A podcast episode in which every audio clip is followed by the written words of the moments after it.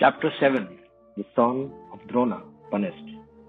Rishi Shaunaka asked Suta, the great and transcendently powerful Vyasadeva heard everything from Narad Muni. So after Narada's departure, what did Vyasadeva do? Suta Goswami said, on the western bank of the river Saraswati, which is intimately related with the Vedas, there is a cottage of meditation at Shamya Pasha, which enlivens the transcendental activities of the sages. In that place, Srila Vyasadeva, in his own ashrama, which was surrounded by berry trees, sat down to meditate after touching the water of purification. Thus, he fixed his mind, perfectly engaging it by linking into it with devotional service, without any tinge of materialism. And thus he saw the absolute personality of Godhead, along with his external energy, which was under full control. Due to this external energy, the living entity, although transcendental to the three modes of material nature, thinks of himself as a material product and thus undergoes the reactions of material miseries. The material miseries of the living entity can be directly mitigated by the linking process of devotional service. But the mass of people do not know this.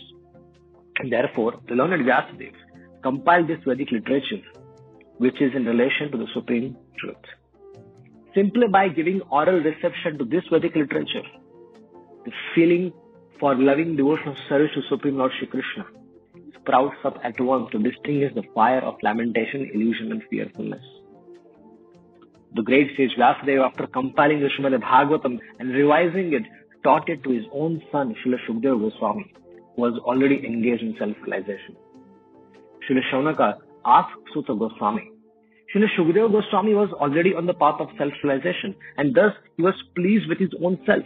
So why did he take the trouble to undergo the study of such a vast literature?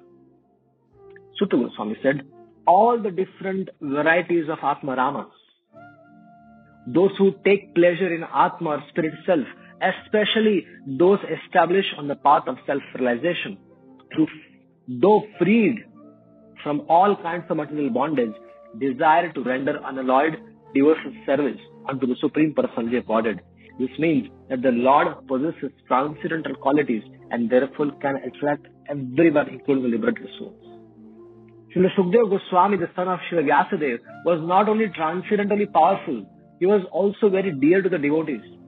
Thus he underwent the study of this great narration, Srimad Bhagavatam. Suta Goswami thus addressed the rishi headed by Shaunaka.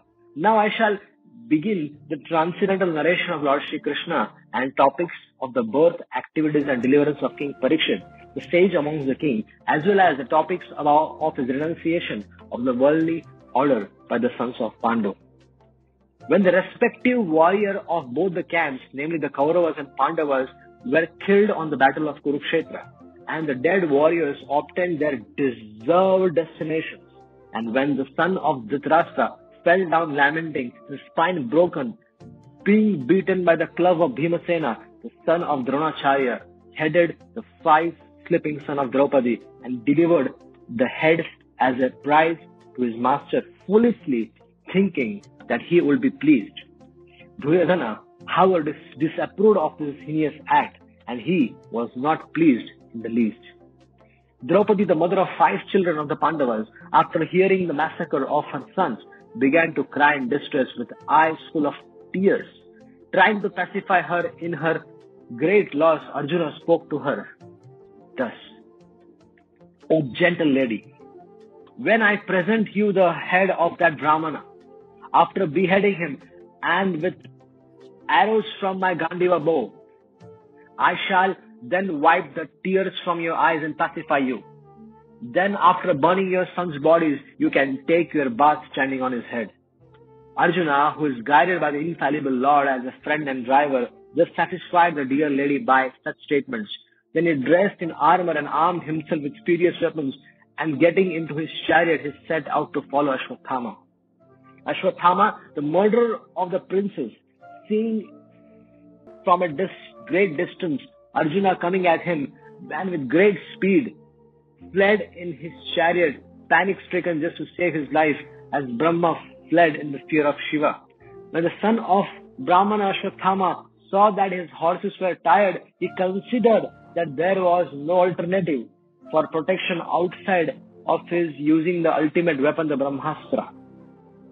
Since his life was in danger, he touched water in sanctity and concentrated upon the chanting of the hymns for throwing nuclear weapons, although he did not know how to withdraw such weapons. Thereupon, a glaring light spread in all directions. It was so fierce that Arjuna thought his own life in danger and so he began to address Sri Krishna. Arjuna said, Oh my Lord Sri Krishna, you are almighty personality of God. There is no limit to your different energies. Therefore, only you are competent to instill fearlessness in the hearts of your devotees. Everyone in the flames of material miseries can find the path of liberation in you only. You are the original Supreme Personality of Godhead who expands Himself all over the creations and is transcendental to the material energy. You have cast away the effects of the material energy by the dint of your spiritual potency. You are always situated in the transcendental bliss and, and the transcendental knowledge. And yet, though you are beyond the purview of the material energy, you execute the four principles of the liberation characterized by religion and so on for the ultimate good of the conditioned soul. Thus, you descend as an incarnation to remove the burden of the world and to benefit your friends, especially those who are your exclusive devotees and are constantly wrapped in the meditation upon you. O Lord of the Lords, how is it that this dangerous effulgence is spreading all around? Where is it coming from? I do not understand. The Supreme Personality of Godhead said, Know from me that this is the act of the son of Drona. He has thrown the hymns of nuclear energy, the Brahmastra, and he does not know how to retract the glare. He has helplessly done this being afraid of the imminent death. O Arjuna, only another Brahmastra can counteract this weapon. Since you are expert in the military science, subdue this weapon's glare with the power of your own weapon. Srila Suta Goswami said, Hearing this from the personality of Godhead, Arjuna touched the water of purification and after circumlating Sri Krishna, he cast his Brahmastra weapon to counteract the other one. When the rays of the true Brahmastra combined, a great circle of fire like the disk of the sun covered all the outer space and the whole firmaments of the planets. All the population of the three worlds was scorched by the combined heat of the weapons. Everyone was reminded of the Samantaka fire which takes place at the time of annihilation. Thus, seeing the disturbance of the general populace and the imminent destruction of the planets, Arjuna at once retracted both the Brahmastra as Krishna desired. Arjuna, his eyes blazing in anger like two red balls of copper, arrested the son of Gautami and bound him with ropes like an animal. And after binding Ashwatthama, Arjuna wanted to take him to the military camp. The personality of Goddess Shri Krishna looking on with his lotus eyes spoke to Arjuna in an angry mood. Lord Krishna said, O Arjuna, you shall not show mercy by releasing this relative of a Brahmana, for he has killed innocent boys in their sleep. A person who knows the principles of religion does not kill an enemy who is careless, intoxicated, insane, asleep, afraid of or devoid of the chariot.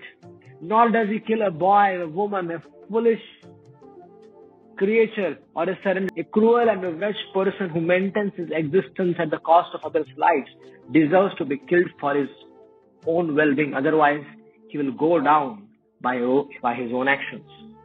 Furthermore, I have personally heard you promise Draupadi that you would bring forth the head of the killer of her sons.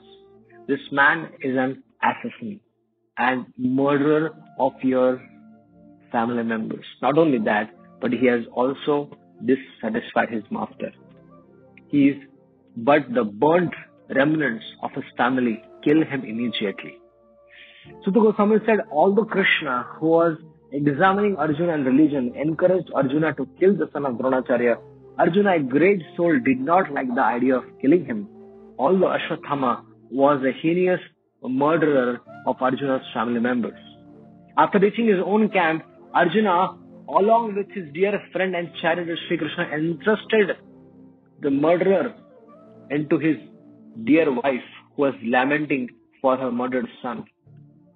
Srila Suta Goswami said, Draupadi then saw Ashwatthama, who was bound up with the ropes like an animal and silent for having enacted the most inglorious murder.